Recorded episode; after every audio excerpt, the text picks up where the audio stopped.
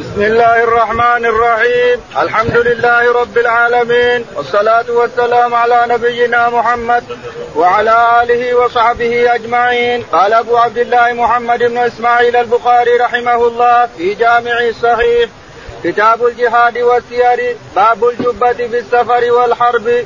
قال رحمه الله حدثنا موسى بن إسماعيل قال حدثنا عبد الواحد قال حدثنا الأعمش عن أبي الضحى مسلم هو ابن صبيح عن مسروق قال حدثت قال حدثني المغيرة بن شعبة قال انطلق رسول الله صلى الله عليه وسلم لحاجته ثم أقبل فلقيته بماء وعليه جبة شامية فمضمد واستنشق وغسل وجهه فذهب فذهب فذهب فذهب يخرج يديه من من كمه فكان ضيف كان ضيقين فأخرجهما من من تحت من تحت من, تحت فغسلهما ومسح برأسه وعلى خفيه. بسم الله الرحمن الرحيم الحمد لله رب العالمين وصلى الله على نبينا محمد وعلى آله وصحبه أجمعين.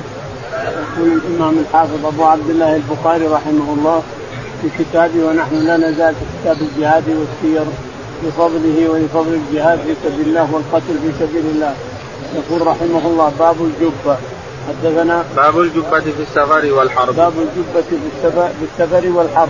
يعني الرسول لبس الجبة في السفر وفي حالة حرب أيضا. والحالة من صرفه من تبوك يقول حدثنا موسى بن إسماعيل. موسى بن إسماعيل التبوكي قال حدثنا عبد الواحد. عبد الواحد قال حدثنا الأعمش. الأعمش سليمان قال عن أبي الضحى. عن أبي الضحى مسلم بن صبح قال حدثنا مسروق بن الأجدع. مسروق بن الأجدع قال عن المغيرة بن شعبة. يقول حدثنا المغيرة بن شعبة رضي الله عنه أن النبي عليه الصلاة والسلام منصرفه من تبوك تأخر عن الجيش وقام يريد أن يتوضأ. يقول فخرج عن الجيش وأبعد قليلا. يقول فتبعته في إداوة فيها ماء. سطل معلق في له له بزبوز يصب عليه. يقول فلما انتهى من حاجته اتيته فصببت عليه فصار يتوضأ وأنا أصب. المغيرة يصب والرسول عليه الصلاة والسلام يتوضأ.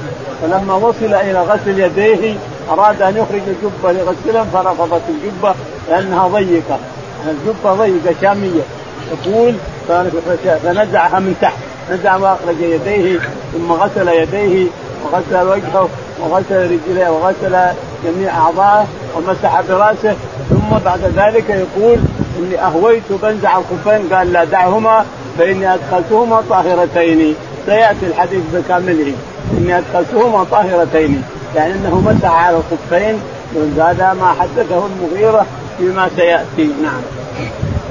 قال هذه الغزوة هي التي تأخر الرسول عليه الصلاة والسلام عنها وصلى بالناس عبد الرحمن بن عوف وجاء الرسول وقد فاته ركعة عليه الصلاة والسلام.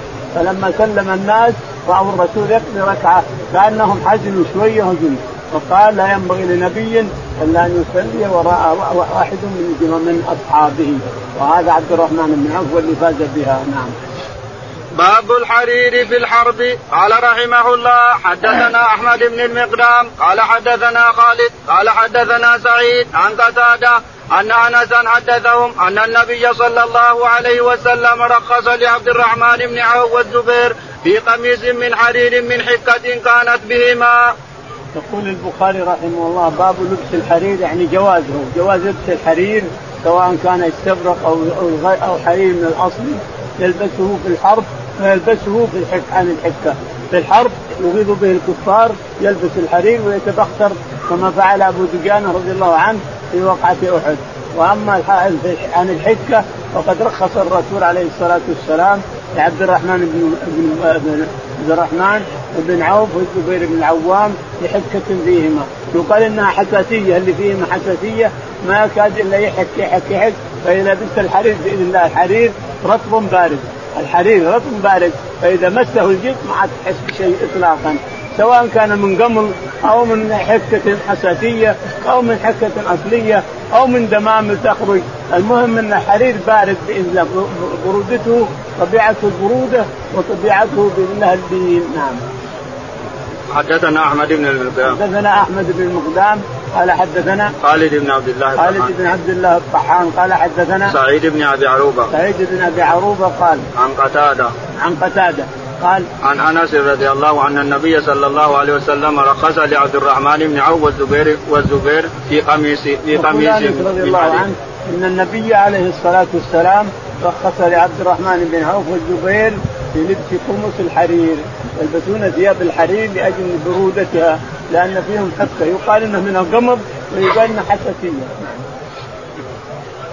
قال رحمه الله حدثنا ابو الوليد قال حدثنا عمام من قتادة عن أنس قال رحمه الله حدثنا محمد بن سنان قال حدثنا عمام عن قتادة عن أنس رضي الله عنه أن عبد الرحمن بن عوف والزبير شكوا إلى النبي صلى الله عليه وسلم يعني القمل فأرخص لهما في الحرير فرأيته عليهما في غزاة يقول البخاري رحمه الله حدثنا محمد بن سنان. محمد بن سنان قال حدثنا حمام بن يحيى. حمام بن يحيى قال عن قتادة. عن قتادة قال عن أنس رضي الله عنه. عن أنس رضي الله عنه أن النبي عليه الصلاة والسلام رخص لعبد الرحمن بن عوف والزبير بن عوام في لبس ثياب الحرير في لبس ثياب الحرير، الحرير يباح للحرب ويباح للحكه. هنا شكوا قال هنا شكوا عبد الرحمن بن عوف شكوا إلى النبي عليه الصلاة والسلام فرخص لهم في لبس الحرير لأنه لين رطب، الحرير بانه لين رطب يكفي يداوي من الحكة نعم. شكوا إلى النبي صلى الله عليه وسلم يعني على القمل فأرخص لهما في الحرير. شكوا إليه عن القمر فرخص لهم نعم. قال رحمه الله حدثنا مسدد قال حدثنا يحيى عن شعبة قال أخبرني قتادة قال أخبرني قتادة أن انسا حدثهم قال رخص النبي صلى الله عليه وسلم لعبد الرحمن بن عوف والزبير بن والزبير بن العوام في حرير. يقول البخاري رحمه الله مكررا ثلاث مرات حدثنا مسدد. مسدد قال حدثنا يحيى. يحيى قال عن شعبة. عن شعبة قال عن قتادة. عن قتادة عن عن أنس رضي الله عنه. عن أنس رضي الله تعالى عنه أن النبي عليه الصلاة والسلام رخص لعبد الرحمن بن عوف والزبير بن عوام في لبس الحرير في السند التالي التالي أنهم شكوا إليه وهذا بعض السندات أنه رخص لهم، نعم ان شكوا إليه وبالشكوى أجاب أنه رخص لهم في ثياب الحرير، نعم. قال رحمه الله حدثنا محمد بن بشار قال حدثنا غندر قال حدثنا شعبة سمعت قتادة عن أنس رقص أو رقص لحكة بهما. يقول البخاري حدثنا محمد بن بشار. محمد بن بشار بن دار قال حدثنا محمد بن جعفر. محمد بن جعفر غندر قال عن شعبة. قال سمعت قتادة عن أنس. سمعت قتادة عن أنس رضي الله عنه أن النبي عليه الصلاة والسلام رخص لعبد الرحمن بن عوف والزبير بن عوام في لبس الحرير. يعني لأن من حكة أصابتهم يا من قمل يا من حساسية. وكذلك الحرب يجوز لبس الحرير في الحرب إذا كان يتبختر إذا كان بطل يريد أن يسير أمام الناس. نعم. باب ما يذكر في السكين. قال رحمه الله حدثنا عبد العزيز بن عبد الله قال حدثنا إبراهيم بن سعد عن ابن شهاب عن جعفر بن عمرو بن أمية عن أبيه قال رأيت النبي صلى الله عليه وسلم يأكل من كتف يحتز بها ثم دعي إلى الصلاة فصلى ولم يتوضأ قال حدثنا أبو اليمان قال أخبرنا شعيب عن الزهري وزاد فألقى السكين. يقول البخاري رحمه الله باب ذكر السكين لأن في الجهاد في سبيل الله والسكين سلاح ولهذا أتى بها ولا في الطعام ما له دخل في الموضوع لكن السكين سلاح ولأنها سلاح قالها في كتاب الجهاد. يقول حدثنا عبد العزيز بن عبد الله. عبد العزيز بن عبد الله قال حدثنا إبراهيم بن سعد. إبراهيم بن سعد قال عن ابن شهاب. عن ابن شهاب الزهري قال عن جعفر بن عمرو بن أمية. عن جعفر بن عمرو بن أمية قال عن أبيه عن أبيه جعفر بن أمية عمرو بن أمية قال رأيت النبي صلى الله عليه وسلم يأكل من كتف يحتز بها ثم دعي رأيت النبي عليه الصلاة والسلام يأكل من كتف يحتز بسكين يحتز منها بسكين ويأكل. ثم دعي إلى الصلاة وقام وصلى ولم يتوضأ. هذا دليل على الأحناف أنهم يقولون يمسه النار لازم يتوضأ. هذا الحديث في صحيح البخاري أن الرجل أكل من كتف بسكين وذهب وصلى بالناس إماما ولم يتوضأ. نعم. السند الثاني قال حدثنا أبو اليمان. ثم قال حدثنا أبو اليمان. قال حدثنا شعيب. شعيب. قال حدثنا عن الزهري. عن الزهري قال وزاد فألقى السكين. قال وزاد فألقى السكين. أول ما في ألقاها. الثاني يقول فألقى السكين. حديث حديث أبي هريرة في زيادة أيضا. سيأتي. أبو هريرة يقول ما علمت ان المدية تسمى سكين إلا من هذا الحديث. ولا أدري هل قرأ القرآن لأن السكين موجودة في سورة يوسف لكن يجوز أنه كالساعة ما قرأ القرآن. جائز. نعم. باب ما قيل في قتال الروم. قال رحمه الله حدثنا إسحاق بن يزيد الدمشقي قال حدثنا يحيى بن حمزة قال حدثني ثور بن يزيد عن خالد بن معدان أن عمير بن الأسود العنسي حدثه أنه أتى عبادة بن الصامت وهو نازل في ساعة حمصه وهو في بناء له ومعه أم حرام. قال عمير فحدثتنا أم حرام. أنها سمعت النبي صلى الله عليه وسلم يقول أول جيش من أمتي يغزون البحر قد أوجبوا. قالت أم حرام قلت يا رسول الله أنا فيهم؟ قال أنت فيهم. ثم قال النبي صلى الله عليه وسلم أول جيش من أول جيش من أمتي يغزون مدينة قيصر مغفور لهم فقلت أنا فيهم يا رسول الله قال لا. يقول البخاري رحمه الله باب باب ما قيل في قتال الروم. في قتال الروم. حدثنا إسحاق بن يزيد الدمشقي. إسحاق بن يزيد. قال حدثنا يحيى بن حمزة. يحيى بن حمزة. قال حدثنا ثور بن يزيد ثور بن زيد. قال عن خالد بن معدان. خالد بن معدان قال حدثنا عمير بن الأسود العنسي عمير بن الأسود قال حدثه أنه أتى عبادة بن الصامت. يقول إنه أتى عبادة بن الصامت بالساحل بساحل من سواحل البحر ومعه زوجته أم حرام بنت ملحان يقول فقعدنا فجلسنا وصارت تحدثنا هي أن النبي عليه الصلاة والسلام كان يأتيها في بيتها بالمدينة وكان يقيل عندها فإنه اضطجع ثم صح صح قام من النوم وهو يضحك. فقلت يا رسول الله ما الذي يضحكك؟ قال أناس من أمتي على سبج هذا البحر. يعني على ظهر هذا البحر ملوك أو كالملوك على الاسره فقلت يا رسول الله الله يجعلني منهم. قال أنت منهم. أو قال اللهم اجعلها منهم. ثم نام ثم استيقظ وهو يضحك أيضا. فقلت يا رسول الله ما الذي يضحكك؟ قال ناس من أمتي يركبون ظهر البحر ملوك أو على الأسرة. فقلت ادعو الله أن يجعلني منهم قال أنت من الأولين. وهنا يقول لا الرواية اللي مضت يقول أنت من الأولين. وهنا يقول دع الله لها أنت منهم. الثانية قال لا. قال الله لي؟ قال لا. لأنك من الأولين خلاص. ثم قال هنا اول أول جيش من من أمتي يغزون مدينة قيصر مغفور لهم. يقول أول جيش يغزون مدينه انطاكيه يعني. يغزون مدينة قيصر مغفور لهم. أول جيش. ولو يفتح ولا يفتحونها تعصي عليهم. ما تفتح إلا بسنه 400 افتح محمد بن القاسم. محمد الفاتح اللي يسمونه الفاتح. نعم. فقلت أنا أنا فيهم يا رسول الله. قال لا. أخيرا قال لا. الأول قال نعم أنت منهم. الثاني قال لا. يعني أنت من الأولين. باب قتال اليهود. قال رحمه الله حدثنا إسحاق بن محمد الفروي قال حدثنا مالك عن نافع عن عبد الله بن عمر رضي الله عنهما أن رسول الله صلى الله عليه وسلم قال تقاتلون اليهود حتى يختبئ أحدهم وراء الحجر فيقول يا عبد الله هذا يهودي ورائي فاقتله. يقول البخاري رحمه الله باب قتال اليهود. لأن المسلمين يتقاتلون مع اليهود ثم ينتصر المسلمون. اليهود يتغيبون تحت شجر يسمى الغرقد كأنه شمسية، الشجرة كأنها شمسية ذات شوك، إذا مسكت ثوبك لا يمكن أن تخلصه، ما تستطيع تتخلص منها، تسمى الغرقد هي شجر اليهود. يقول البخاري حدثنا إسحاق بن محمد الفروي إسحاق بن محمد. قال حدثنا مالك بن أنس. مالك بن أنس. قال حدثنا عن نافع عن عن نافع. عن ابن عمر قال إن النبي عليه الصلاة والسلام قال تقاتلون اليهود وتنتصرون عليهم ثم اليهود يختبي بعض اليهود يختبي تحت شجرة تسمى الغرقد وهي من شجر اليهود. إلى الآن يغذونها ويربونها في فلسطين. اليهود يحبون الغرقد هذا ويربونه في لأن مكتبون تحتها ما تتكلم. الشجره هذه ما تتكلم. جميع الشجر يقول يا مسلم تعال تحت يهود اقتلهم. إلا الغرقد فإنه لا يتكلم لأنه من شجر يهود. نعم. أحدهم وراء الحجر فيقول يا عبد الله هذا يهودي. وراء أما الحجر فهو يتكلم ما فيه حجر يسكت.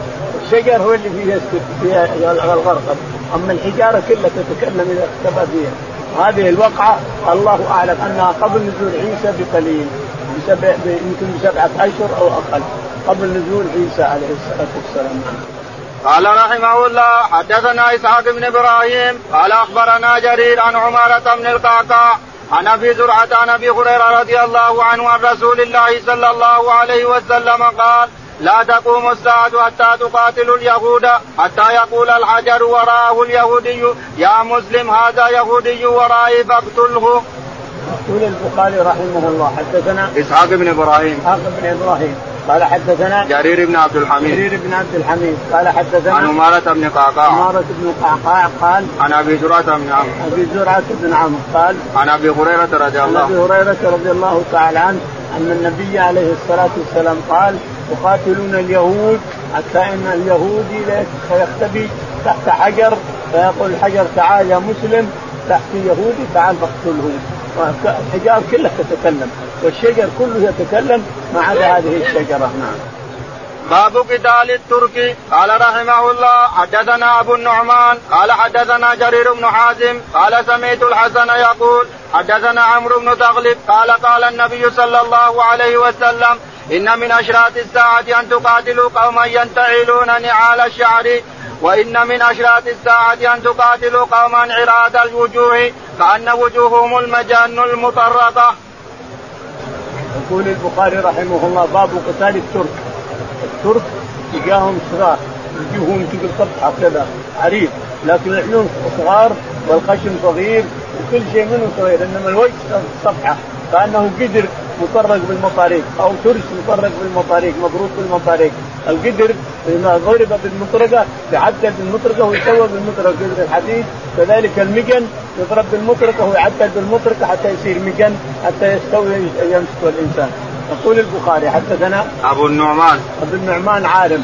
قال حدثنا جرير بن حازم. جرير بن حازم. قال حدثنا عن الحسن البصري. عن الحسن البصري قال عن عمرو بن تغلب. عن عمرو بن تغلب رضي الله تعالى عنه قال قال النبي صلى الله عليه وسلم إن من اشراط الساعة أن تقاتلوا قوما ينتعلون نعال شعر يقول عمرو بن تغلب إن النبي عليه الصلاة والسلام قال لتقاتلن قوما ينتعلون الشعر. يعني يجعلون المدة شعر ينطونها نطي ينتجونها نجم يلبسونها في الشتاء والغير. شعر كلها شعر نعم. وإن من اشراط الساعة أن تقاتلوا قوما عراض الوجوه كأن وجوههم المجان وإن من اشراط الساعة أن تقاتلوا قوما عراض الوجوه. الوجه عريض مرة كأنه صفحة. عراض الوجوه كأن وجوههم المجان المطرقه مثل المجن اللي طرقته بالمطارق عدلته بمطارق الحديد نعم. قال رحمه الله حدثنا سعيد بن محمد قال حدثنا يعقوب قال حدثني أبي عن صالح عن الأعرج قال قال أبو هريرة رضي الله عنه قال قال رسول الله صلى الله عليه وسلم لا تقوم الساعة حتى تقاتلوا الترك صغار الأعين حمر الوجوه زلف الأنوف كأن وجوههم المجان المطرقة ولا تقوم الساعة حتى تقاتلوا قوما نعالهم الشعر. يقول البخاري رحمه الله حدثنا سعيد بن محمد. سعيد بن محمد قال حدثنا يعقوب بن إبراهيم. يعقوب بن إبراهيم قال عن أبيه إبراهيم بن سعد. عن أبيه عن عن صالح بن كيسان. عن سالم بن كيسان صالح بن كيسان قال عن الأعرج. عن الأعرج قال عن أبي هريرة رضي الله عن أبي عنه هريرة رضي الله تعالى عنه أن النبي عليه الصلاة والسلام قال نعم. لا تقوم الساعة حتى تقاتلوا الترك صغار الأعين وحمر الوجوه. يقول أبو هريرة قال الرسول عليه الصلاة والسلام لا تقاتل لا تقوم الساعة حتى تقاتلوا قوما ترك ترك. تقاتل تركا وجوههم عراض كالوجوه وعيونهم صغار وانوفهم ما في أنف، الأنف ما في أنف والعيون صغيرة مرة والوجه كانه لوح كانه لوح أصفر إلى آخره. الترك يقاتلون الترك. قاتل الروح قاتل الصحابة قيصر وهم الروم وهم بني الأصفر. قاتل قيصر وأخذوا أمواله وسبوا دياره نعم. باب قتال الذين ينتعلون الشعر قال رحمه الله حدثنا علي بن عبد الله قال حدثنا سفيان قال الزهري عن سعيد بن المسيب عن أبي هريرة رضي الله عنه عن النبي صلى الله عليه وسلم قال لا تقوم الساعة حتى تقاتلوا قوما نعالهم الشعر ولا تقوم الساعة حتى تقاتلوا قوما كأن وجوههم المجان المطرقة. يقول البخاري رحمه الله حدثنا علي بن عبد باب قتال الذين ينتهلون الشعر. باب قتال الذين ينتهلون الشعر ينتجون الشعر. ينقونه نطي ثم يلبسه إلى إلى نصف الساق. يلبس أحد بعضهم ينسجه ويلبس شعر خلاص. وبعضهم ينسجه ويجعل فوقه جلد. يصير يدفيه بالشتاء الشتاء. ما يحتاج إلى يدفيه بالشتاء من أحسن ما يكون. أحسن من الجزمة. أحسن من الجزمة الجلد الكاملة. إلى نصف الساق. حدثنا علي بن عبد الله. علي بن عبد الله. قال حدثنا سفيان بن عيينة.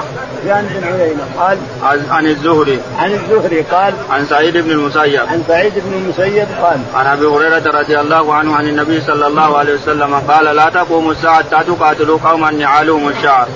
يقول حتى عن أبي هريرة رضي الله تعالى عنه أن النبي عليه الصلاة والسلام قال لا تقوم الساعة حتى يقاتلون قوما ينتعلون الشعر. يعني ينتجون المدس الشعر ثم يلبسون إلى نصف الساق. بعضهم يحط فوقها جلد وبعضها شعر تكفي.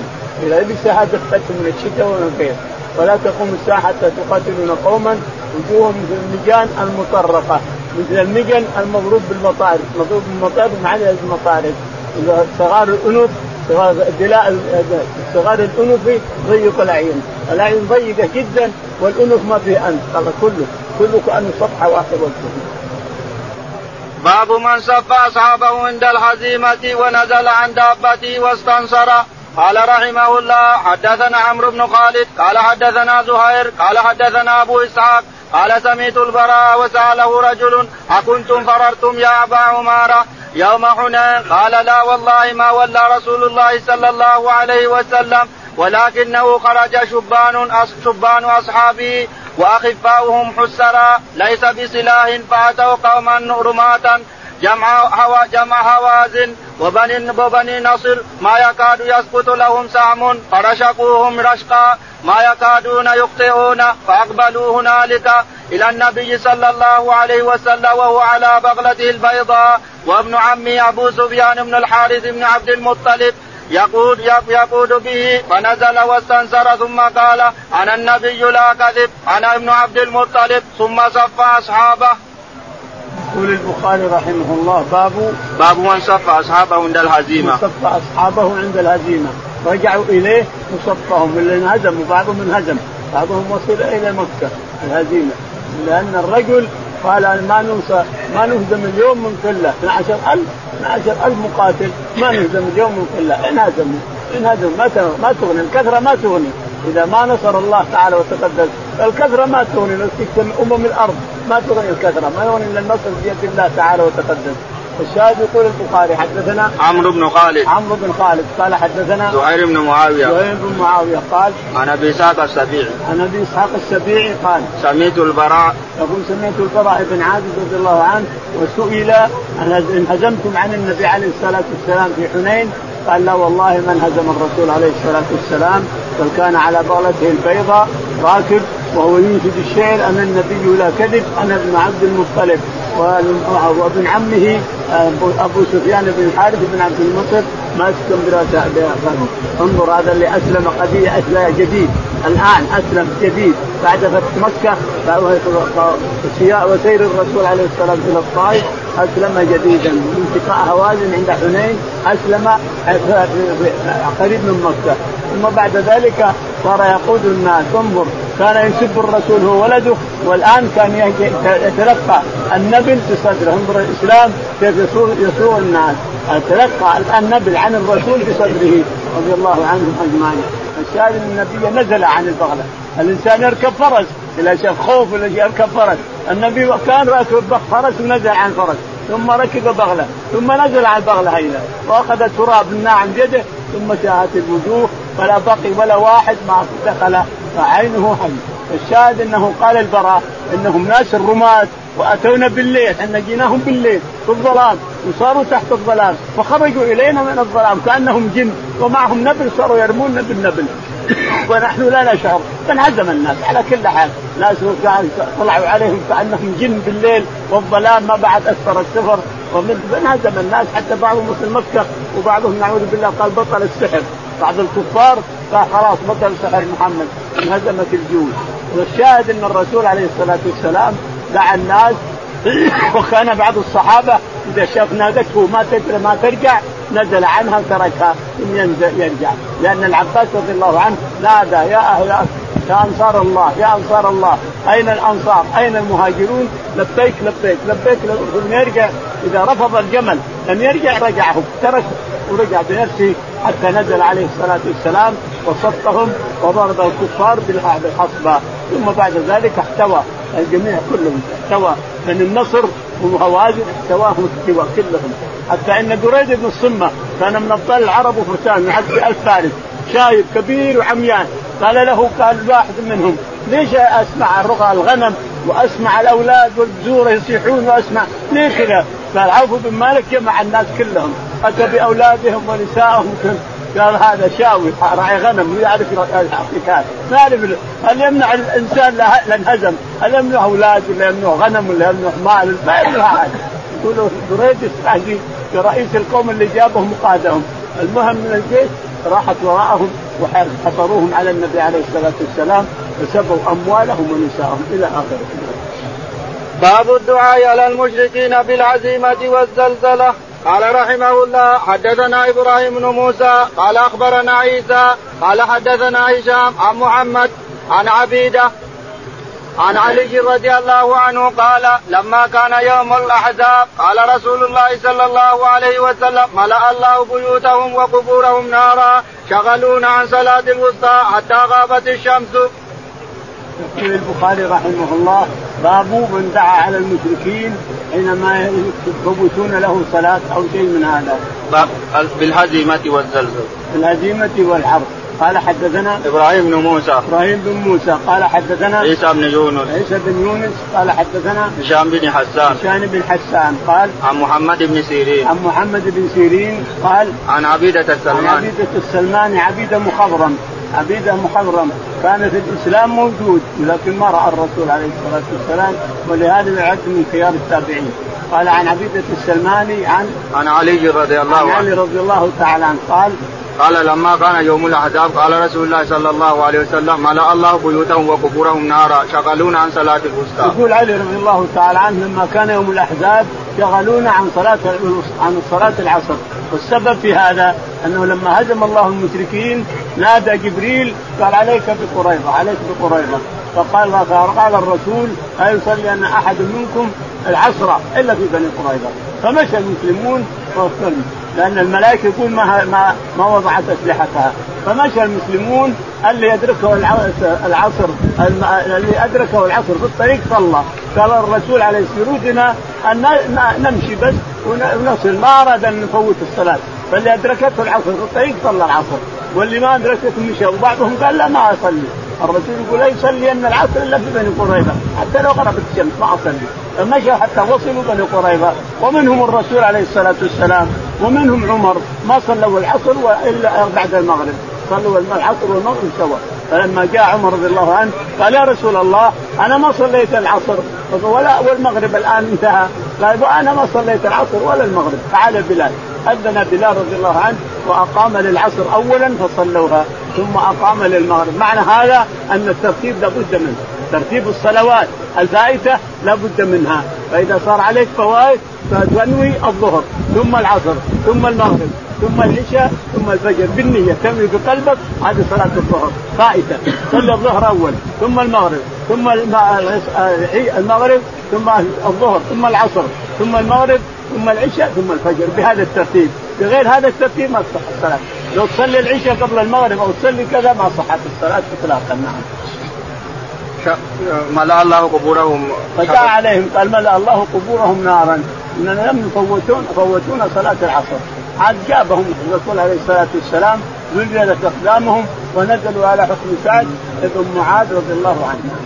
قال رحمه الله حدثنا قبيصة قال حدثنا سفيان عن ابن زكوان عن الأعرج عن أبي هريرة رضي الله عنه قال كان النبي صلى الله عليه وسلم يدعو بالقنوت اللهم أنجي سلمة بن هشام اللهم أنجي الوليد بن ابن الوليد اللهم أنجي عياش بن أبي ربيعة اللهم أنجي المستضعفين من المؤمنين اللهم اشدد وطاعتك على مضر اللهم سنين كسني يوسف يقول البخاري رحمه الله باب تابع للباب. تابع حدثنا قبيصة بن عقبة. قبيصة بن عقبة قال سفيان الثوري. عن سفيان الثوري قال عن ابن زكوان. علقمة مو عبيدة لا لا قبيصة قبيصة قبيصة بن عقبة نعم قبيصة بن عقبة. قال حدثنا سفيان الثوري. سفيان الثوري قال عن ابن زكوان. عن ابن ذكوان قال عن الأعرج. عن الأعرج. قال عن أبي هريرة. عن أبي هريرة رضي الله تعالى عنه النبي عليه الصلاة والسلام نعم. قال النبي صلى الله عليه وسلم يدعو بالقنوت اللهم أنجي سلمة بن هشام اللهم أنجي الوليد بن الوليد اللهم أنجي عياش بن أبي ربيعة. يقول أبو هريرة أن النبي عليه الصلاة والسلام أخذ شهرا يدعو على يدعو للناس من من المسلمين معذبين في في قريش هنا محبوسين في قريش معذبين فيدعو لهم بالنجاة اللهم انجي الوليد بن الوليد اللهم انجي هشام سلمة بن هشام. هشام. سلمة بن هشام. اللهم انجي سلمة بن الهشام سلمة بن هشام. اللهم انجي الوليد بن الوليد. الوليد بن الوليد.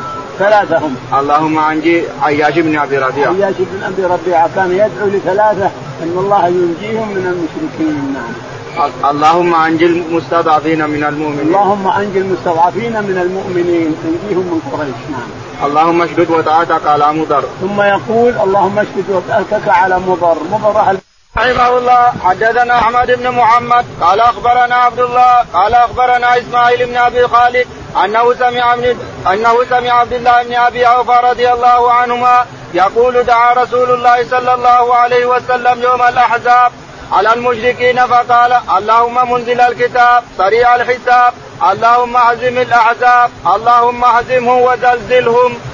يقول البخاري رحمه الله حدثنا أحمد بن محمد. أحمد بن محمد قال حدثنا عبد الله بن المبارك. عبد الله بن المبارك قال إسماعيل بن أبي خالد. إسماعيل بن أبي خالد. قال حدثنا عن عبد الله بن أبي أوفى. عن عبد الله بن أبي أوفى قال يقول دعا رسول الله صلى الله عليه وسلم يوم الأحزاب على المشركين فقال اللهم منزل الكتاب سريع الحساب. يقول ابن أبي أوفى إن النبي عليه الصلاة والسلام دعا على المشركين يوم الخندق يوم الأحزاب يعني يوم الخندق.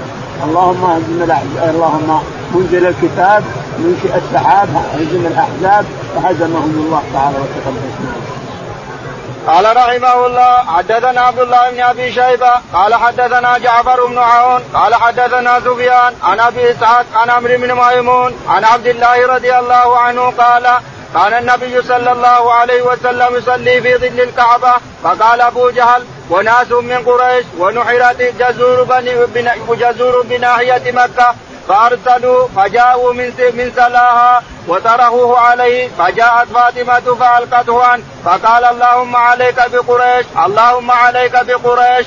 اللهم عليك بقريش لأبي جهل بن هشام وعتبة بن ربيعة وشيبة بن ربيعة والوليد بن عتبة وأبي بن خلف وعقبة بن أبي معيط. قال عبد الله فلقد رأيتهم في قليب بدر.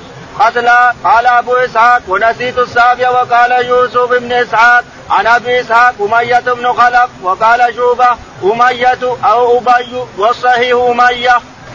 يقول البخاري رحمه الله باب تابع للباب. تابع حدثنا عبد الله بن أبي شيبة. عبد الله بن أبي شيبة قال جعفر بن عون. عن جعفر بن عون قال عن سفيان الثوري. عن سفيان الثوري قال حدثنا عن أبي إسحاق. أبي إسحاق قال عن عمرو بن ميمون. عن عمرو بن ميمون قال حدثنا عن عبد الله بن مسعود. عبد الله بن مسعود رضي الله تعالى عنه أن النبي عليه الصلاة والسلام كان يصلي في ظل الكعبة. يعني هناك يستقبل الشام. الرسول عليه الصلاة والسلام يصلي بين الركنين. الركن اليماني والحجر الأسود هناك ويستقبل الشاء يستقبل الكعبة علشان يستقبل بيت المقدس. ضرب المقدس على ظهره الحين خلفنا من وراء من هنا. يستقبل بيت المقدس. وكان يستقبل الكعبة ويستقبل بيت المقدس اليمين فتشاور قريش قالوا هذا محمد يصلي. أيكم اللي يجيب صلاة؟ يزور بني فلان شوفوها في آخر البيت يجرها حطها على ظهره لا سجد في الأرض. حطها على ظهره. السلام باطن الباطن باطن باطن الناقة أو باطن الجمل. باطنه اللي بيكرش ويكرش فلما ذهب ابن عقبة بن أبي معيط واتى به وضعه على ظهره. فجاءت فاطمة رضي الله تعالى عنها وازالتهم عنهم وثبتهم ثم لما سلم جاء وقف عليهم هنا. وقال اللهم عليك بقريش. اللهم سلم يوسف. وهجموا كلهم يخافوا من دعاء لأن الدعاء عند الكعبة عندهم مستجاب.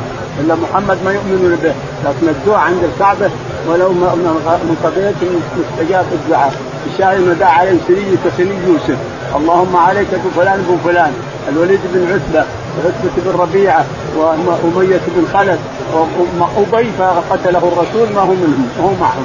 قتله الرسول في طريقه إلى في طريقه في حرب في حرب أحد. جاء إلى الرسول يريد أن يقتل الرسول. قال دعوني أنا أقتل محمد. فجاء الصحابة قال اتركوه اتركوه لما قرب أخذ الرمح الواحد وهزه ثم طعنه طعنة معه حتى تدهدى ب 40 مسك تدهدى على ظهره. قال ما جاءت ما ضربت قال والله ضربني ضربة لو ضرب بها جبل لمات الجبل مات من الضربة. واشقى أمة الأمة من قتله نبي أو قتل نبي. فقال دعا عليهم عليه الصلاة والسلام يقول عبد الله بن مسعود والله لقد رأيتهم صرعى يكون في البيت كلهم جروا صرعى خلقوا في البيت قال عقبة بن أبي معيط فإن الرسول عليه الصلاة والسلام قتله في بدر ما قبله بعدما قتل الناس وكف الحرب وانتهى وجاء به مكتف اليدين والرجلين. عقبة بن معيط اللي جاء اللي أتى بالسلام انظر بعد سنتين أو ثلاث سنوات جاء به مكتف أمام الرسول وابن عاصم يطلع ربنا قال قام عاصم وحذف رأسه. قال أبو قال أبو إسحاق ونسيت السابع قال يوسف ابن إسحاق أنا ابن إسحاق أمية بن خلف. أمية بن خلف لأنه ابي قتل الرسول في الطريق. نعم. وقال شعبة أمية أو أبي والصحيح أمية. أمية ما في شك. نعم. قال رحمه الله حدثنا سليمان بن حرب قال حدثنا حماد عن أيوب بن عن ابن أبي مليكة عن عائشة رضي الله عنها أن أن اليهود دخلوا على النبي صلى الله عليه وسلم فقالوا السلام عليك فلع فلعنتهم فقال ما ما لك؟ قلت أولم تسمع؟ ما قالوا؟ قال فلم تسمع فلم تسمعي ما قلت وعليكم. يقول البخاري رحمه الله حدثنا سليمان بن حرب. سليمان بن حرب. قال حدثنا حماد بن زيد. حماد بن زيد. قال حدثنا أيوب السختياني. أيوب السختياني. قال عن ابن أبي مليكة. عن ابن أبي مليكة قال عن عائشة. عن عائشة رضي الله تعالى عنها أن اليهود دخلوا على النبي عليه الصلاة والسلام وقالوا له السام عليك يعني الموت. السام الموت. فقالت لعنتهم عائشة عليكم لعنة الله علي وعليكم لعنة الله. فقال لما غضبتي؟ ليش غضبتي؟ الرفق كله خير. قالت ما تسمع ما قال قال أم تسمعي؟ ألم تسمع؟ ما قلنا هم قالوا السلام عليكم وعليكم استجاب لنا ولا استجاب لهم؟ عليكم وعليكم أيضا. أنتم تقول سام يعني الموت علينا إن نقول وعليكم أيضا. عليكم. استجاب لنا ولا استجاب لهم. باب هل يرشد هل يرشد المسلم أهل الكتاب أو يعلمهم الكتاب؟ قال رحمه الله حدثنا إسحاق قال أخبرنا يعقوب بن إبراهيم قال حدثنا ابن أخي بن شهاب عن عمه قال أخبرني عبيد الله بن عبد الله بن عتبة بن مسعود عن عبد الله بن عباس رضي الله عنهما أخبره أن رسول الله صلى الله عليه وسلم كتب إلى قيصر وقال فإن توليت فإن عليك إثم الأريسيين.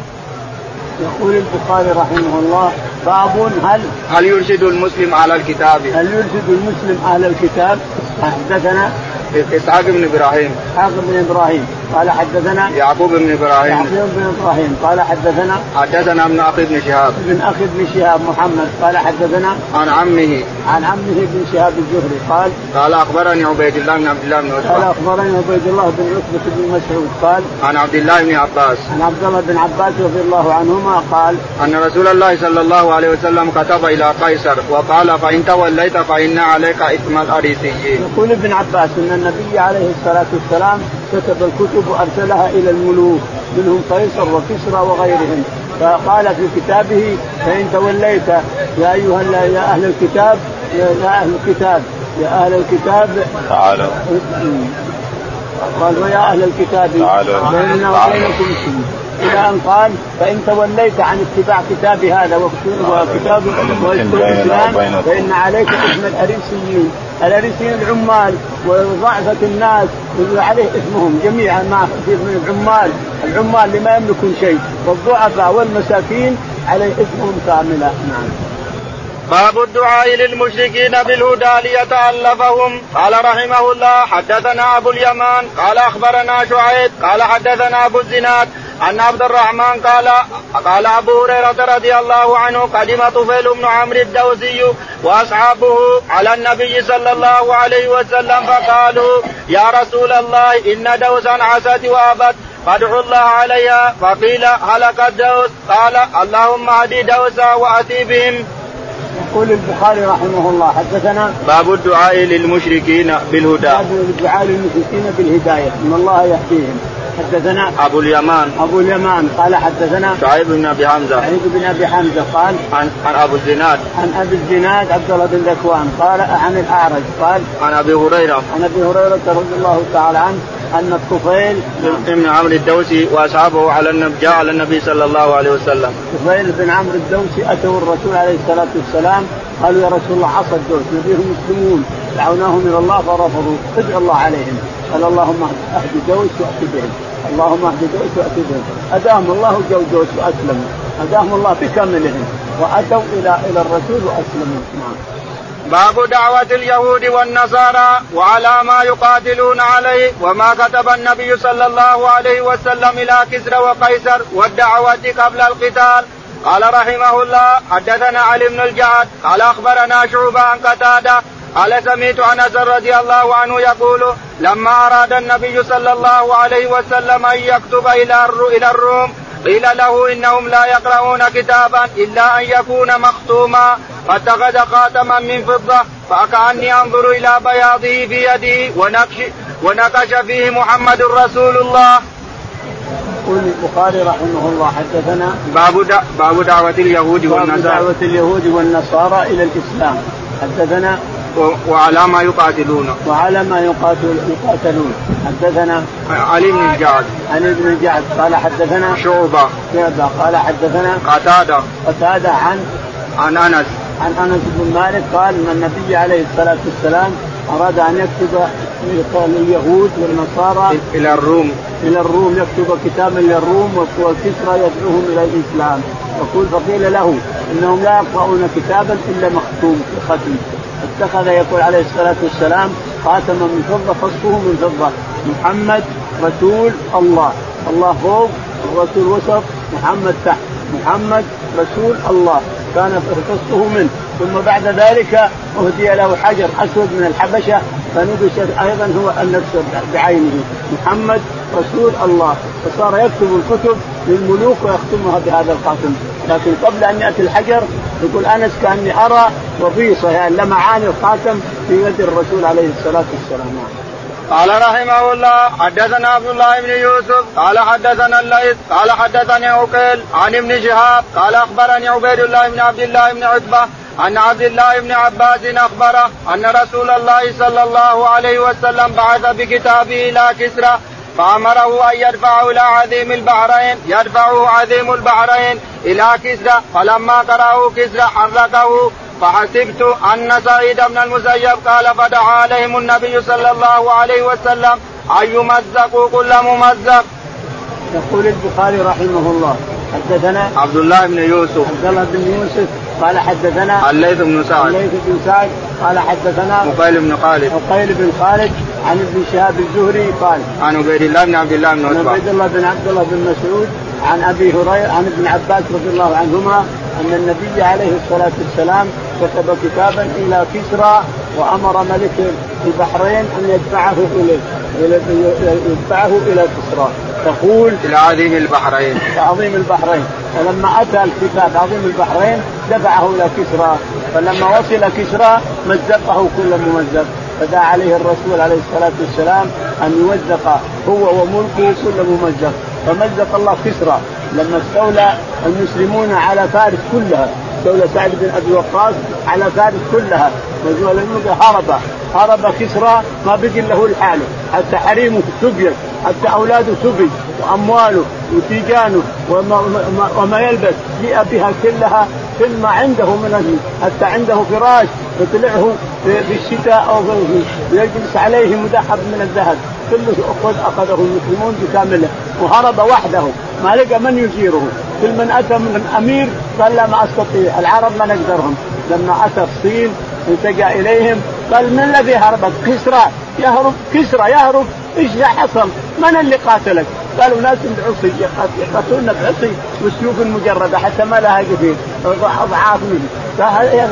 تجيني لحالك؟ اخرج اخرج اخرج. ما دام هذول اللي اذموك وتجيني ملتقي ما عندك حتى أموالك وعيالك مزقك الله كله. اخرج مع هذا الكافر. وطرده. ما لقى من يلتقي إليه. دعوة الرسول عليه الصلاة والسلام. والله أعلم. اللهم اهدنا فيمن هديت وعافنا فيمن عافيت وتولنا فيمن توليت. اللهم توفنا مسلمين. والحقنا بالصالحين